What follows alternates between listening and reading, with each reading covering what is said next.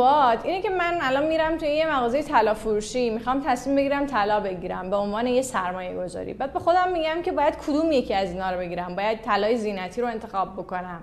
باید سکه بگیرم. باید برم شمش بگیرم که البته معلوم نیست الان دقیقا نمی‌دونم قیمت یه شمش چقدره. یا اینکه نه مثلا باید الان فکر کنم رایج شده که دیگه حتی میرن به سمت اینکه طلای آب شده می‌گیرن. و سوال من اینه که هر کدوم از اینها چه مزایایی دارن چه معایبی دارن. امروز می‌خوایم تو این بخش از برنامه با جناب آقای علی خسروشاهی تحلیلگر و مدیر محترم اجرایی صندوق طلای زرفشان باشون صحبت بکنیم. من فکر کنم چیزی که از قدیم الایام در ایران بوده اینه که خانوم ها معمولا از ابتدا طلا داشتن و حتی تو قومیت های زیاد ما می‌بینیم که خانوم ها مثلا یکی از دستاشون رو تا این بالا علنگو دارن و این نشانه ای از ثروت اون خانواده به حساب میاد و در شرایط بحرانی تصمیم می‌گیرن که اون طلا رو ببرن بفروشن.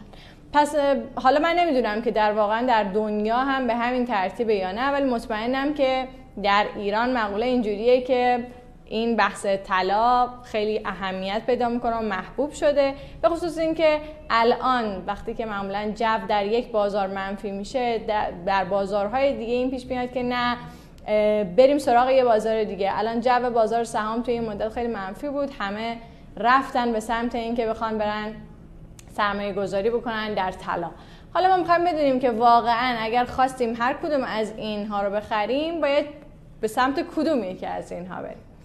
خب آقای خسروشاهی سلام و عرض ادب به برنامه سرمایه گذار شو خوش آمدید. سلام عرض می‌کنم خدمت شما خیلی خوشحالم که در خدمتتون هستم. سلامت باشین. آقای خسروشاهی فکرم از اینجا شروع کنیم.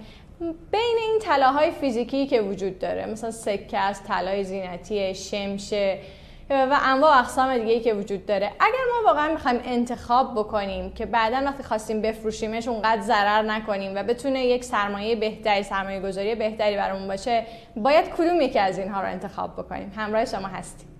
خواهش خواهش می‌کنم.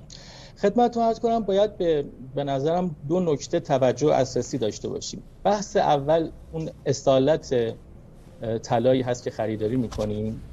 بحث دوم کارمزد پرداختی. به خاطر همین اجازه بدید اینا رو با همدیگه یه بررسی بکنیم. ببینید طلای زینتی ما وقتی خرید می‌کنیم در واقع یک کارمزدی تحت عنوان کارمزد ساخت طلا فروشی پرداخت می‌کنیم که البته طلا فروشی هم اون کارمزد رو قبلا به کارگاه ها و با نکدارای طلا پرداخت کرده. جدای از اون تقریبا چیزی حدود 7 8 درصد سود به طلا فروش میدیم و مالیات ارزش افزوده هم که داره. زمانی که شما این طلا رو خریداری می‌کنید بعد از اینکه خواستید اون رو بفروشید قاعدتا اون کارمزد ساخت طلا ازش کم میشه مالیاتی که ازش دادین کم میشه و این باعث میشه که شما در واقع ضرر و زیان بکنید. در مورد در واقع شمش هم خب شمش شاید بگیم برای سرمایه‌گذاری از طلای زینتی خیلی بهتر باشه. تا بحث شمش اینه که شمش در ابعاد کوچیک یک گرمی و 5 گرمی و 10 گرمی خیلی ارزش سرمایه‌گذاری. حالا حداقل برای پولهای درشت نداره. اگر هم بخوایم که شمش یک کیلویی بخریم که خب هزینه خیلی زیادی داره. در ثانی شمش هم یک کارمزدی داره که توسط اتحادیه در واقع این کارمزد اعلام میشه. ما سه چهار شرکت داخلی داریم که شمش معتبر میدنن. جدای از اون شمش های خارجی هم هستن در بازار. مثل شمش سوئیسی شمش اماراتی که خب معمولا شمش های سوئیسی به دلیل که حالا اعتبار بیشتری دارن قیمتشون هم یه مقدار بیشتره. البته از نظر ایار هیچ فرقی نداره اما چون به حال کشور سوئیس در واقع تقاضا و یه اعتبار خاصی داره یه مقدار شمش های سوئیسی گرونتره. در واقع یه طلای آب شده هم هست که یه چند سالی هست در کشور خیلی طرفدار پیدا کرده. طلای آبشه در واقع همین طلاهای دست دومی هست که ما میریم به طلا فروشی ها میدیم و اونا رو میفروشیم. طلا فروشی ها این طلاها رو برمیدارن می‌برن میدن معمولا به بنکدارها و در ازای او طلای نو می‌گیرن و ما و تفاوتش رو بهش اجرت میدن. بنکدارها هم این طلاهای آب شده رو میفرستن برای در واقع طلاهای دست دوم رو میفرستن برای آب شدن.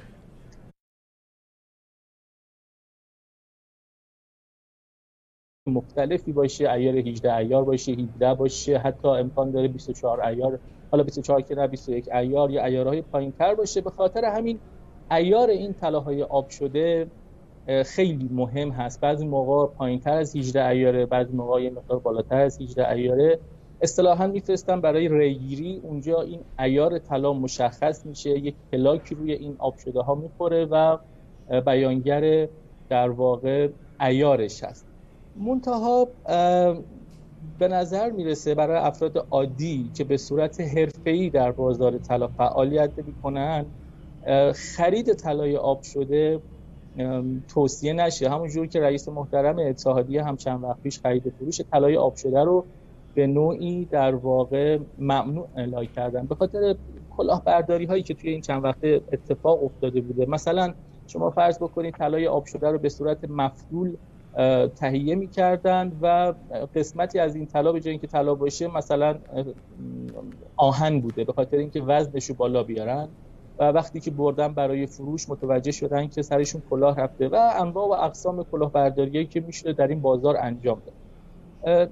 این طلای آب شده بیشتر برای افراد حرفه‌ای بازاره برای بنکداران طلا برای طلا فروشانه من به جد از عزیزانم که تخصصی در این زمینه ندارن. خواهش می‌کنم خیلی وارد این بازار آب شده نشن. احتمال اینکه سرشون کلاه بره و ضرر و زیان بکنن زیاده. درسته. و خب یکی از سوالاتی که معمولا می‌پرسن اینه که خب 18 ایار رو بگیریم یا 24 ایار بگیریم؟ خیلی با هم دیگه فرق می‌کنه. ببینید فرقش که خب در ایارش خیلی تفاوتی نداره که شما 18 ایار بگیرید یا 24 ایار بگیرید. معمولا طلاهایی که در طلا های ما هست طلاهای 18 ایاره و نرم بازار ایران طلای 18 ایاره در کشورهای در واقع حاشیه خلیج فارس 21 ایاره در اروپا 12 ایار و 14 ایاره و نرمش در ایران همون 18 ایاره من برای طلای زینتی اگر می‌خواد استفاده بکنم به نظر همون 18 ایار بسیار عالیه و هیچ مشکلی نداره. اما اگر بحثمون سرمایه گذاریه من فکر می‌کنم کماوت سابق هنوز هم مردم عادی اگه می‌خوان سرمایه گذاری بکنن سکه طلا شاید گزینه بهتر و معتبرتری باشه. منتها در خرید سکه هم خب باید نکات رو توجه بکنن دیگه. سکه باید حتما کیلوگرام داشته باشه از جای معتبر خریداری بکنن و در واقع به حباب سکه و اینجور چیزام توجه توجه بکنن که حالا شاید در ادامه بخوایم بیشتر راجع خب یکی دیگه از سوالا اینه که اصلا معمولا اینجوریه که مادر بزرگا و مادرمون میگن که یه طلایی رو بگیر بنداز یه گوشه ای بعدا به دردت می‌خوره.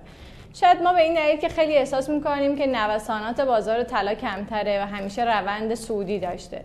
سوال اینه که آیا واقعا این تغییرات همیشه مثبت بوده همیشه بازدهی مثبت گرفتن؟ الان توی مثلا 5 سال یا 10 سال گذشته طلا چه بازدهی رو داده؟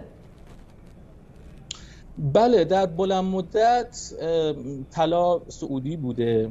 و مثلا شما حساب کنید در ده سال گذشته شما اول سال 2010 فکر کنم هلوهوش سال 90 91 که ما بشه مثلا سکه 285 هزار تومان بوده. الان که داریم با هم صحبت می‌کنیم دیروز پیروز 13 میلیون هم دید. الان یه چیزی حدود 12 میلیون 600 700 هزار تومنه. تقریبا چیزی حدود 4400 درصد رشد داشته. خب بخوایم نگاه بکنیم قطعا در بلند مدت طلا نه فقط در ایران در بازار جهانی هم همینطور بوده. مثلا سال 2010 اونس جهانی 1100 دلار بوده الان تقریبا نزدیک 2000 دلار 1940 50 دلار باشه. 82 درصد رشد داشته. شما اگه حساب بکنید توی امریکا یا اروپا که در واقع تورم خیلی کمه 80 درصد بازدهی بازدهی بدی نیست. بنابراین نگهداری طلا همواره سود داشته. من این رو قبول دارم. ولی در مورد سال قبلی که داشتیم با هم صحبت می‌کردیم و همین بحثی که شما فرمودین خب معمولا خانوم های ایرانی هم به طلا علاقه مندن و هم اینکه دوست دارن سرمایه خودشون رو به طلا تبدیل بکنن. چند سالی هم هست که طلای بدون اجرت یا کم اجرت در بازار خرید و فروش میشه. طلای کم اجرت هم گزینه بدی نیست سرکار خانم. به شرط اینکه از مکانهای دارای در واقع مجوز از سمت اتحادیه و معتبر خریداری بشه. اینطور نباشه. شما برین یه جایی یه طلایی رو بخرید اون مغازه استیجاری باشه. سال بعد که می‌خواین برین طلاتون رو بهشون بفروشید اصلا مغازه جمع شده باشه. از جای معتبر اگه طلای کم اجرت هم خریداری بشه برای سرمایه گذاری ارز کنم شاید گزینه خوبی باشه. یعنی ما باید بریم تو سایت اتحادیه ببینیم اونجا چه مراکزی رو نوشته چه مغازه رو نوشته بعد به اونجاها مراجعه کنیم ازشون بخوایم که طلایی بدون اجرت بهمون بده. همه طلا فروشی ها معمولا طلای بدون اجرت ندارن. بعضی از مغازه ها هستن که این کار رو انجام میدن. البته تا اونجایی که من می‌دونم خیلی هم اتحادیه البته من که از طرف اتحادیه صحبت نمی‌کنم اما تا اونجایی که می‌دونم اتحادیه هم خیلی با این کار موافق نیست.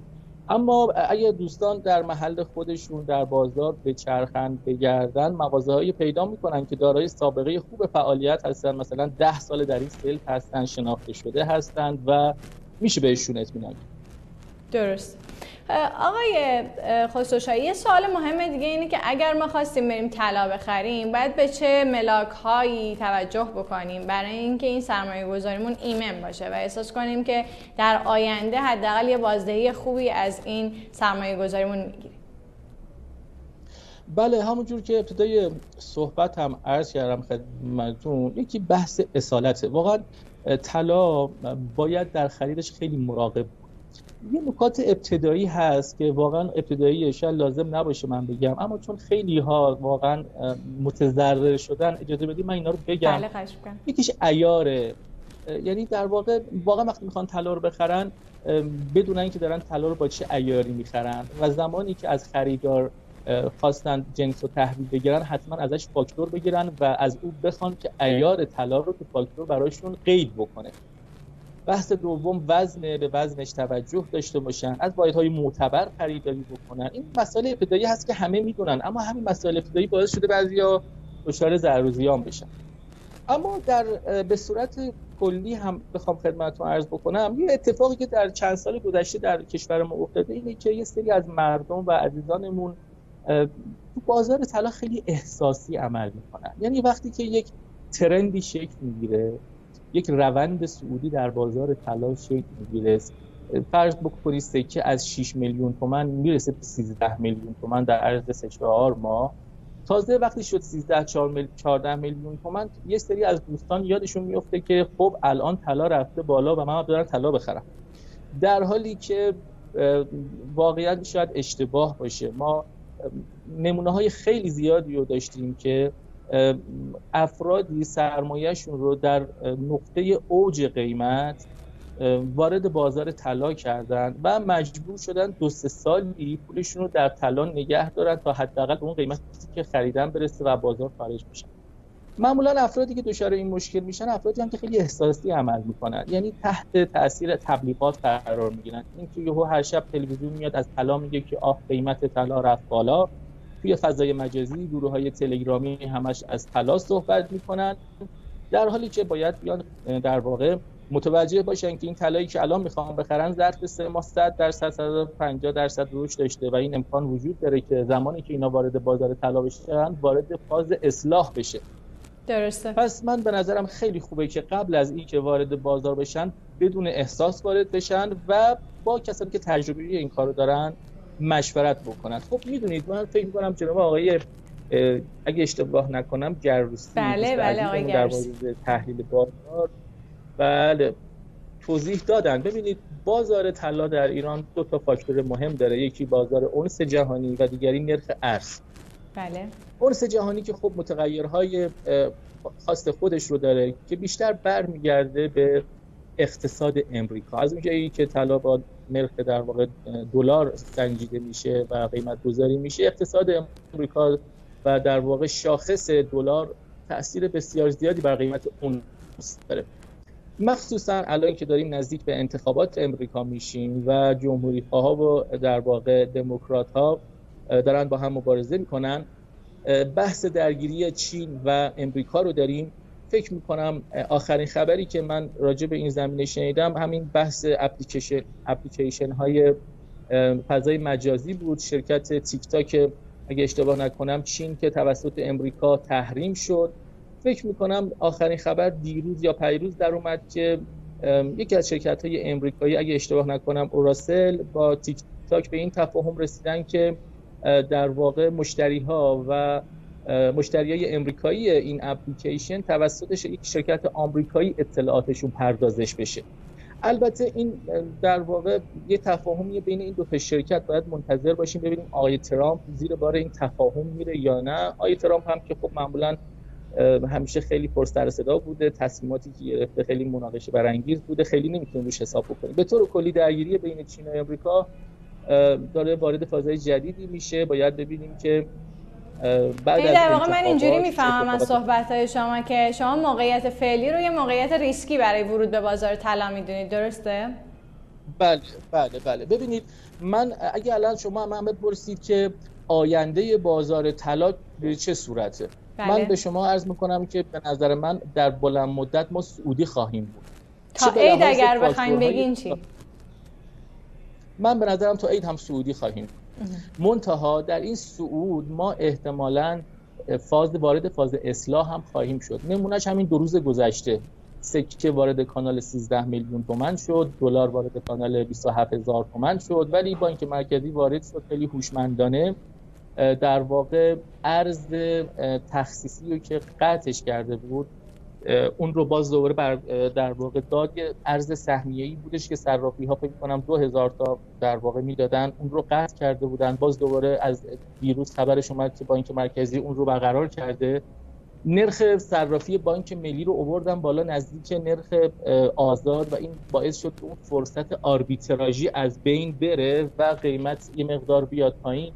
اینا باعث شدش که یه مقدار بازار وارد فاز اصلاح بشه. من در صحبت قبلی اشاره کردم که دوستانمون سعی کنن خیلی احساسی وارد نشن. به خاطر همینه صبر بکنن بازار یک فاز اصلاحی بگیره قیمت ها متعادل بشه بعد وارد بازار بشن. خیلی فضای مجازی روشون تاثیر نذاره. خیلی اور معروف احساسات خودشون قرار نگیرن شما میگین که وارد حالا فاز هیجانی نشن ولی سوال من اینه که چه اتفاقی باید بیفته؟ یعنی چند درصد باید بیاد پایین؟ این فاز اصلاحی چقدره که من احساس کنم خب الان نقطه ورود مناسبی هست. چون وقتی به صورت کلی گفته میشه ممکنه از نظر یک کارشناس 20 درصد باشه ممکنه از از نظر یک کارشناس دیگه 50 درصد باشه. و برای مخاطب عامی مثل من واقعا اینجای سواله که این فاز اصلاحی که ازش صحبت می‌کنیم تقریبا چقدره. بله البته من فکر می‌کنم این مقدار قطع و بس شدیم. الان شما صدای بنده رو دارید بله بله. بله. خدمتتون عرض بکنم که من از شما خواهش می‌کنم که اگر اجازه بدید من در مورد دلار و سکه عدد و رقم نگم. چون یکی از معضلات فضای مجازی خودش همین اعلام اعداد و ارقام توسط تحلیلگراست که خیلی اوقات مردم رو به اشتباه میاندازه. من خودم دوست ندارم تو این کار شریک باشم. اما این رو می‌تونم بگم که اونس جهانی فعلا یه مقدار در فاز آرامشه. حداقل من داشتم اکونومیک کلندر تقویم اقتصادی که نگاه می‌کردم تا آخر هفته ما اتفاق خاص و آمار خاصی رو نداریم. فدرال رزرو قرار هست بیاد در مورد نرخ ارز صحبت بکنه. بسیار بعید می‌دونم که فدرال رزرو قصد داشته باشه نرخ بهره رو بالا پایین بکنه همین که هست فعلا سیاست انبساطیشون رو ادامه میدن. در داخل هم به نظر می‌رسه بعد از برخورد نرخ ارز به کانال 27 هزار تومن که از قبل خیلی از تحلیلگرها این دختر رو یک صدای شما رو من درست نمیشنوم آقای خسرو شاهی خب فکر کنم ارتباطشون قطع شد حالا تا ارتباط وصل بشه آقای خسرو شاهی صدای من رو دارین؟ بله بله, بله من بله. صدای شما رو دارم. بفرمایید در خدمت شما هستیم. خواهش می‌کنم تا کجاشو با هم بودیم؟ همین که شما نمی‌خواستین بگین و این که گفتین در نگاه کردین و احساس می‌کنین که فدرال رزرو قرار نیست که نرخ بهره رو بالا پایین کنه. حدس می‌زنید که بالا پایین نکنه. بله. بله. پس فعلا در بازار جهانی حداقل به نظرم اونس جهانی یک آرامشی داره. ولی واقعیتش اینه که بازار داخلی ما بیشتر از اون که از اونس جهانی متاثر بشه از نرخ ارز داخلی متاثر میشه. یه اصطلاحی هست بین بچههایی که توی بازار طلا فعالیت می‌کنن میگن اصطلاحا بازار دلاری شده. و اصولا نوسانات نرخ ارز بر قیمت سکه و ایجاد هیجان در بازار طلای ما خیلی بیشتر از اونس تاثیر گذاره من فکر می‌کنم نرخ ارزمون حالا آقای دوست عزیزمون که صحبت کردن نرخی برای ارز اعلام کردن فکر کنم ایشون 30000 تومن رو اعلام کردن. خب خیلی از تحلیلگران راجع به همین سی هزار تومن صحبت می‌کردن. یعنی در واقع ما 27 هزار تومن رو اگر رد بکنیم احتمالا ارز به سی تا سی هزار تومن می‌رسه. من هم فکر می‌کنم این اتفاق بیفته بعد از اینکه بازار یه اصلاحی بکنه نهایت اونجا برسیم. شاید تا قبل از عید من 20 تا 25 درصد رشد رو بیشتر برای سکه بیشتر من نبینم. و برای اصلاحش هم فکر نمی کنم که در واقع نرخ ارز کمتر از رقم حالا رقم نگم 10 تا 15 درصد پایین تر درست. خب حالا یه سوال دیگه ای که اینجا وجود داره اینه که الان من شنیدم که یه سری صندوق های سپرده طلا وجود داره که خب کار رو راحت تر کرده و خیلی ها الان دارن میگن اون موانعی که و اون مشکلاتی که توی خرید طلای فیزیکی وجود داره اینجا وجود نداره. ما امروز نمی‌خوایم مبحث صندوق ها رو باز بکنیم ولی خیلی کوتاه اگر شما بخواین صندوق های سپرده طلا رو برای ما توضیح بدین این تعریفش چه خواهد خواهش می‌کنم. فقط خیلی مختصر قبل از اینکه وارد در واقع صندوق ها بشم من باید اینو عد بکنم که ما در بورس کالا گواهی های سپرده کالایی داریم که یکی از این گواهی های سپرده کالایی گواهی سپرده تلاست به این صورت هست که شما طلای خودتون رو می‌برین بانک سامان بانک رفاه بانک ملت و بانک صادرات اونجا تحویل بدید در آینده نزدیک احتمالا بانک آینده هم اضافه میشه. اونجا به شما یک قبض انباری داده میشه. این قبض انبار قابلیت خرید و فروش در بورس داره. در, در تقریبا به سیستم سپرده گذاری وصله و شما همونطور که سهامتون رو خرید و فروش می‌کنید می‌تونید سکتون رو توی بورس خرید و فروش بکنید. ساعت کارش دوازده و نیم تا یک پیش گشایش از یک بعد از ظهر تا سه بعد از ظهر هم معاملات به صورت continue ادامه داره. من این رو باید می‌گفتم. چرا؟ چون در واقع صندوق های طلایی که شکل گرفتن داراییشون همین گواهی های سپرده سکه طلاست ما در حال حاضر چهار تا صندوق طلا داریم. صندوق زرفشان که خب ما متولیش هستیم بله. صندوق لوتوس صندوق ایار و صندوق گوهر. درست. این صندوق ها موظف هستند که 70 درصد از سپرده خودشون رو به همین طلاهای سکه های گواهی سپرده کالایی اختصاص بدن. یعنی کمترین حدی که می‌تونن در واقع سپرده کالایی داشته باشن 70 درصد. این صندوق ها با پولی که از سرمایه گذاران خودشون جمع آوری می‌کنن از طریق بورس کالا شروع می‌کنن به خرید گواهی سپرده سکه طلا. حداقلش هم 70 درصد.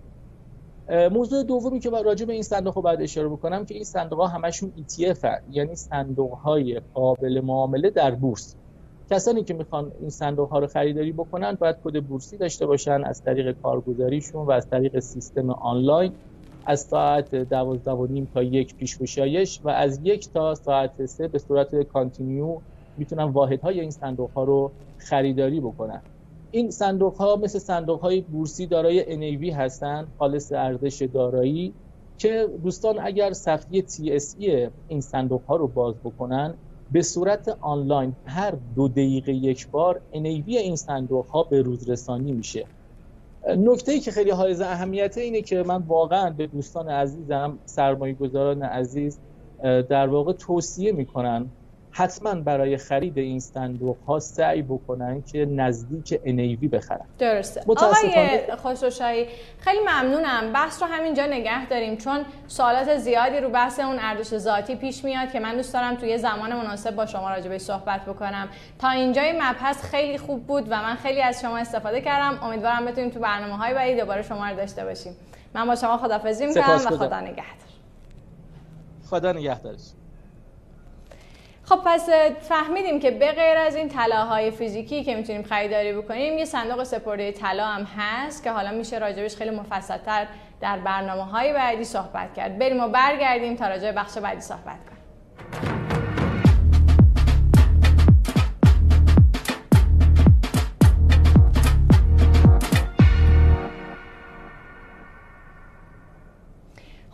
بخش اول راجع به این صحبت کردیم که نقطه ورود چه زمانی باید باشه چه محرک هایی در واقع دارن تاثیر می‌ذارن رو قیمت طلا. بعد فهمیدیم که توی ایران بحث اونس جهانی و بحث نرخ ارز خیلی تاثیر به سزایی دارن رو نرخ طلا. حالا شما اگر که برین تاریخ چه پول رو خلق پول رو دنبال بکنید. متوجه میشید که یه جایی بوده که اصلا هر دلار امریکا معادل یه مقدار معینی از شمش طلا بوده. و این ارتباط در زمانی که نیکسون رئیس جمهور امریکا بوده شکسته میشه و در واقع دیگه پشتوانه خودش رو از دست میده. دیگه دلار امریکا پشتوانه طلایی نداشته. برای اینکه خیلی خوب مشخص بشه که اصلا پول چطوری به وجود اومد و چه دنیایی رو پشت سر گذاشت ما یه ویدیو آماده کردیم که دوبله شده و می‌خوایم الان با هم دیگه اون ویدیو رو ببینیم. تاریخچه پول در ده دقیقه. شماره یک پول های اولیه. مدت ها قبل از اختراع پول مردم با ساخت انجام و پرورش محصولات و تبادل اونها خوشحال بودند. در جوامع کوچک اونا می‌تونستن پرداخت و رسید مبادلات رو تا حد زیادی به خاطر بسپارن. تنها لازمی اون استفاده از لوها و یا چوب خط این تبادلات بود که در آن ثبت می‌شد چه فردی پرداخت کرده و چه فردی هنوز بدهکاره اما با رشد جوامع حجم مبادلات بسیار افزایش پیدا کرد. مردم چیزهایی رو برای منافع عمومی تولید می‌کردن و حاکمان شروع به وضع مالیات کردند. بنابراین پیگیری اسناد بدهکاری که ظاهرا راه شسته رفته بود به طور فزاینده دشوار شد. چرا که شخص صادر کننده باید شخصا خودش افراد رو میشناخت. بنابراین اجرا و تایید اون کاری دشوار بود. از این رو افراد شروع به استفاده از اشیای مانند دندان وال به عنوان سند بدهکاری کردند. این مرحله میانی در روند مبادله به معنای آزادی تجارت مردم بود. اونا می‌تونستن با هر کسی که می‌خواد تجارت کنن و حتی قدرت خرید خودشون رو برای استفاده های بعدی ذخیره کنند. بنابراین در همون زمان که بشر پول رو اختراع کرد بدهی نیز اختراع شد. شماره دو پول فلزی. زمانی که انسانها برای تسهیل تجارت شروع به استفاده از پول کردن چه به شکل صدف، جو، پر و یا دندانوال برخی از ویژگی های کارآمد پول نمایان شد. به طور مثال جو برای هم کردن سنگین بود. بنابراین قابل جابجایی و حتی با دوام نبود. دندان والها هم نصف نمی شدن و تقسیم پذیر نبودن. صدف هم در هر سایلی پیدا می شد و چیز کمیابی نبود. به همین خاطر اگه چیزی که به عنوان پول انتخاب می کردید مثل پر ارزش ذاتی نداشت مبادلی اون در خارج از جامعه خودتون کار سختی بود. یکی دیگه از ویژگی های قابل توجه پول این بود که داشتن زیاد اون شما رو قدرتمند می‌کرد و قدرت می‌تونست چیزهای بیشتری برای شما بیاره. بنابراین این به فکر پادشاهان رسید که از فلزات گرانبها با مهر نشانشون سکه ضرب کنند که وزن و ارزش اون رو هم تضمین کنه. پول فلزی تمام ویژگی های مطلوب و ارزش ذاتی داشت. قابل استفاده برای تجارت با دیگر جوامع هم بود. اما موفقیت پول فلزی پادشاهان رو وسوسه کرد که با نازکتر کردن سکه ها و یا اضافه کردن فلزات پایه ارزانتر می‌تونن با گردش ارز ارزانتر از چیزی که روی اون حک شده پول بیشتری به دست بیارن. شماره سه پول کاغذی. حمل مقدار زیادی سکه کار خیلی طاقت فرسایی بود و حاکمان چینی نخستین کسایی بودند که به فکرشون رسید سکه های سنگین رو در کاخاشون نگه دارن و برای تجارت در مسافت های دور مدرک سند بدهکاری کاغذی صادر کنند. با وجود اینکه خود کاغذ ارزش ذاتی نداشت اما افراد به ارزشی که روی اون نوشته شده بود اعتماد می‌کردن و می‌تونستن معادل اون طلا نقره یا سکه تبادل کنند. با افزایش تجارت جهانی ایده پول کاغذی مورد توجه قرار گرفت. اما بازرگانان نگران این بودن که چاپ پول خیلی راحته. بنابراین سعی کردن ارزش پول رو با ارزش طلا پیوند بزنن. این کار باعث شد بتونن یه استاندارد جدید برای مبادله بین ارزهای مختلف ایجاد کنند تلاش برای گره زدن ارزها به استاندارد طلا قرنها ادامه داشت اما نیاز به یه نرخ منعطف بود. از اوایل دهه 70 میلادی جهان دست از تلاش برای پیروی از استاندارد طلا کشید. بنابراین امروزه تنها چیزی که ارزش یه اسکناس رو متمایز از هر کاغذ دیگه ای می‌کنه اعتماده. شماره چهار کنترل پول. سالها پیش در جزیره یاپ اقیانوس آرام نزدیکترین چیز به طلا سنگ ری بود که به خاطر اندازه بسیار بزرگ و حجیم خیلی قابل توجه بود. از روزی که رئیسان قبیله تصمیم گرفتن مالیات ها رو به سنگ ری دریافت کنند به آن معنا بود که برای تمام مالیات دهندگان ارز همگانی اجتناب ناپذیر و تحت کنترل رئیس قبیله بود. با ارزشترین سنگ ری آنقدر سنگین بود که جمعیت یاب تمایل داشتن ارز خودشون رو در یک جا قرار بدن و بعدا به طور کارآمد با قول و قرار تجارت کنند دریاب هر بازرگانی که یه سنگ ری داشت می‌تونست به ارزش سنگی که داره یه سفته صادر کنه و این گونه بود که بانک متولد شد. زمانی که رئیسان قبیله برای مالیات این سفته ها رو به جای سنگ ری قبول کردن میزان کنترل پول در جریان یعنی منبع پول رو از دست دادن. در قرن 20 بعضی از اقتصاددانان معتقد بودند میزان پول در جریان تاثیر مستقیم بر عملکرد اقتصادی داره و دولت ها باید سعی در کنترل اون داشته باشند. اما این کار زمانی که قرض خصوصی سهم بیشتری در خلق اون دارن راحت نیست. شماره پنج پول و تورم. در قرن 16 هم اسپانیا از کشورهای مستمری خود منابع عظیمی از فلزات گرانبها رو به خونه برد. اما رویای افزایش تجارت نقشه براب شد چون بازرگانان قیمت کالای خودشون رو افزایش دادن تا با قدرت خرید جدید مردم هماهنگ بشه. بنابراین وضع کسایی که با غنایم برگشته بودن بهتر نشد و وضع مالی کسایی که طلای جدید نداشتن بدتر شد. تنها کسایی که بدهی داشتن منتفع شدن چرا که بدهیشون کوچیکتر شده بود. این اتفاق اولین بستر برای ظهور این نظریه بود که پول زیاد در جایی که کالا خیلی کمه می‌تونه باعث ایجاد تورم بشه. مگر اینکه بازرگانان کالای بیشتری تولید کنن یا پول زیاده پس انداز شده و با سرعت کمتری وارد چرخه مالی بشه؟ حالا یا چون به اندازه کافی ثروتمند هستن و یا چون نسبت به آینده دید مثبتی ندارن. شماره شش پول بین المللی در قرن هجدهم بریتانیا مستمره های خودش در آمریکا رو ملزم کرد که مالیات هاشون رو به پوند پرداخت کنند و برای کشورهای تحت استعمار بریتانیا چاپ پول خودشون رو غیرقانونی کرد. یعنی کشورهای مستمره مجبور بودن برای دسترسی به ارز در سرزمین مادریشون تجارت کنند. بر اساس گفته بنجامین فرانکلین جنگ استقلال آمریکا به خاطر بار سنگین مالیات بریتانیایی و تجارت نامطلوب به خاطر نیاز دسترسی به پوند بود. با که بعد از جنگ به سختی به دست آمد با آمریکایی های داد تا دلار آمریکا را خلق کنند. به خاطر حجم بالای تجارت این کشور و اساس مالیاتی قابل اعتماد در نهایت تبدیل به بیشترین ارز رایج استفاده شده در این سیاره شد و باعث شد بسیاری از کشورها نظیر بریتانیا ذخایر بزرگی از دلار داشته باشند. اما با انتخاب داشتن یک ذخیره ارزی به دلار بریتانیا دست کم بخشی از قدرت از دست رفته آمریکا را به آن بازگرداند. شماره هفت پول و ساخت بانک. در قرن 19 هم بانک ها دیگر تبدیل به یک کسب و کار قابل احترام شده بودند و با قرض دادن پول درآمد کسب می‌کردند. آنها به پول هایی که می‌گرفتند نسبت به بهره وام هایی که دریافت می‌کردند سود کمتری اختصاص می‌دادند. اما خیلی زود متوجه شدند تا زمانی که گذاران پول خود را یک جا پس نگرفتند می‌توانند به دفعات و بیشتر از موجودی سپرده آن را وام بدهند. این سیستم به بانکداری ذخیره کسری معروف است.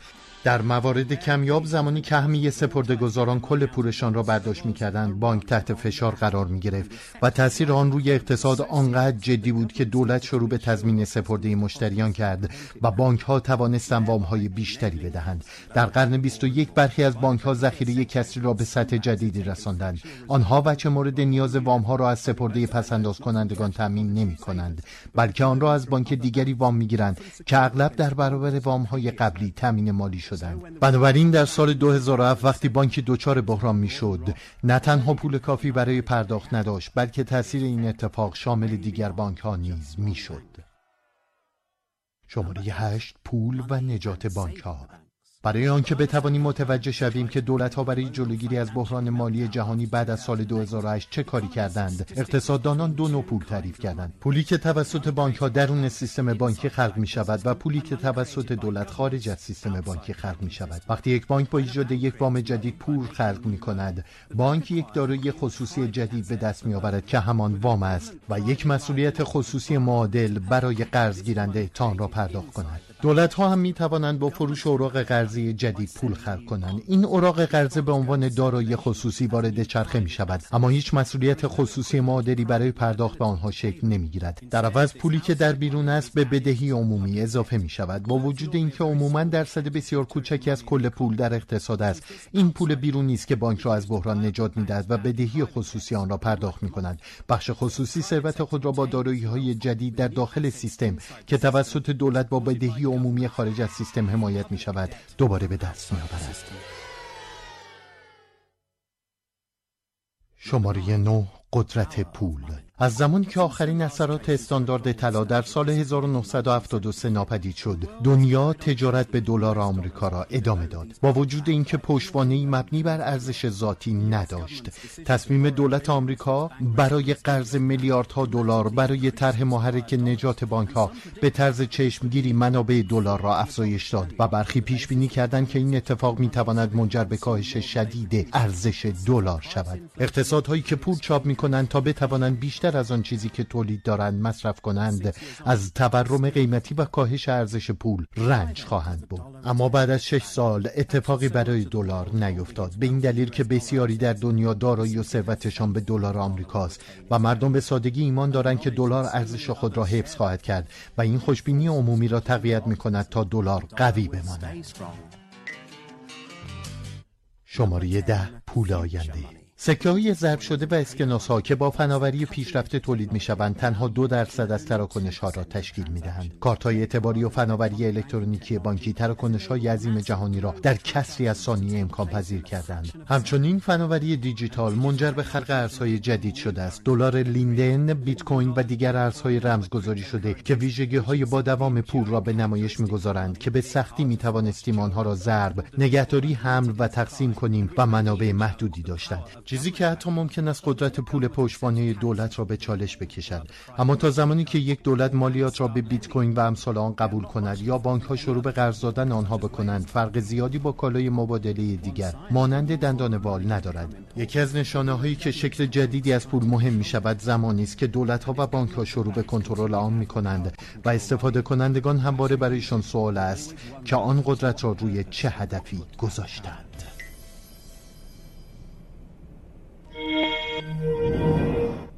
خب ویدیو جذاب بود. برای من کلاسش خیلی جذاب بود. من هر وقت که به مسائل تاریخی یک موضوع می‌پردازم یا میبینمشون احساس می‌کنم که بهتر می‌تونم بفهمم که اصلا این فرایند چطوری پیش رفته. ما معمولا اینجوریه که فکر می‌کنیم سیاست گذاری خیلی فرایند ساده ایه تا زمانی که واقعا این سیر رو می‌بینیم و می‌بینیم کجاهاش باعث میشه که اقتصاد انقدر پیچیده شده که سیاست گذار خیلی خوب نمی‌تونه تصمیم بگیره. بحث خلق پول که بانک ها هم می‌تونن به نوبه خودشون باعث خلق پول بشن موضوعیه که توی جلسه قبلی مقدار راجع صحبت کردیم اما خیلی نشد که بازش بکنیم. حتما تو برنامه های بعدی میریم به سمتش. نکته مهمی که در واقع این ویدیو داشت می‌گفت سیر تاریخی خلق و ایجاد پول بود که در یک جایی از زمان اون ارتباط دلار و طلا از بین رفت. شاید حتی بشه این رو یه توی یه جلسه جداگونه بررسی کرد و بپردازیم به اینکه این قضیه چه اشکالات و چه مشکلاتی کلا برای کل دنیا ایجاد کرده. واضحه که در اون زمان نیکسون با توجه به شرایطی تصمیم گرفته که این ارتباط رو قطع بکنه ولی اینکه این ارتباط در نهایت باعث شده که اوضاع امریکا خوب بشه یا بد بشه موضوعی که هنوز من نمی‌دونم و راجبش می‌تونیم در برنامه های بعدی صحبت بکنیم. یه مسئله دیگه هم که می‌خوام براتون بگم همین بحث طلا بود که راجبش صحبت کردیم اینکه چه محرک هایی باعث میشن که طلا بالا بره یا پایین بیاد. از اینکه تا اینجای برنامه همراه من بودین ازتون خیلی سپاسگزارم. مراقب خودتون باشین. تا برنامه بعد خدا نگهدار.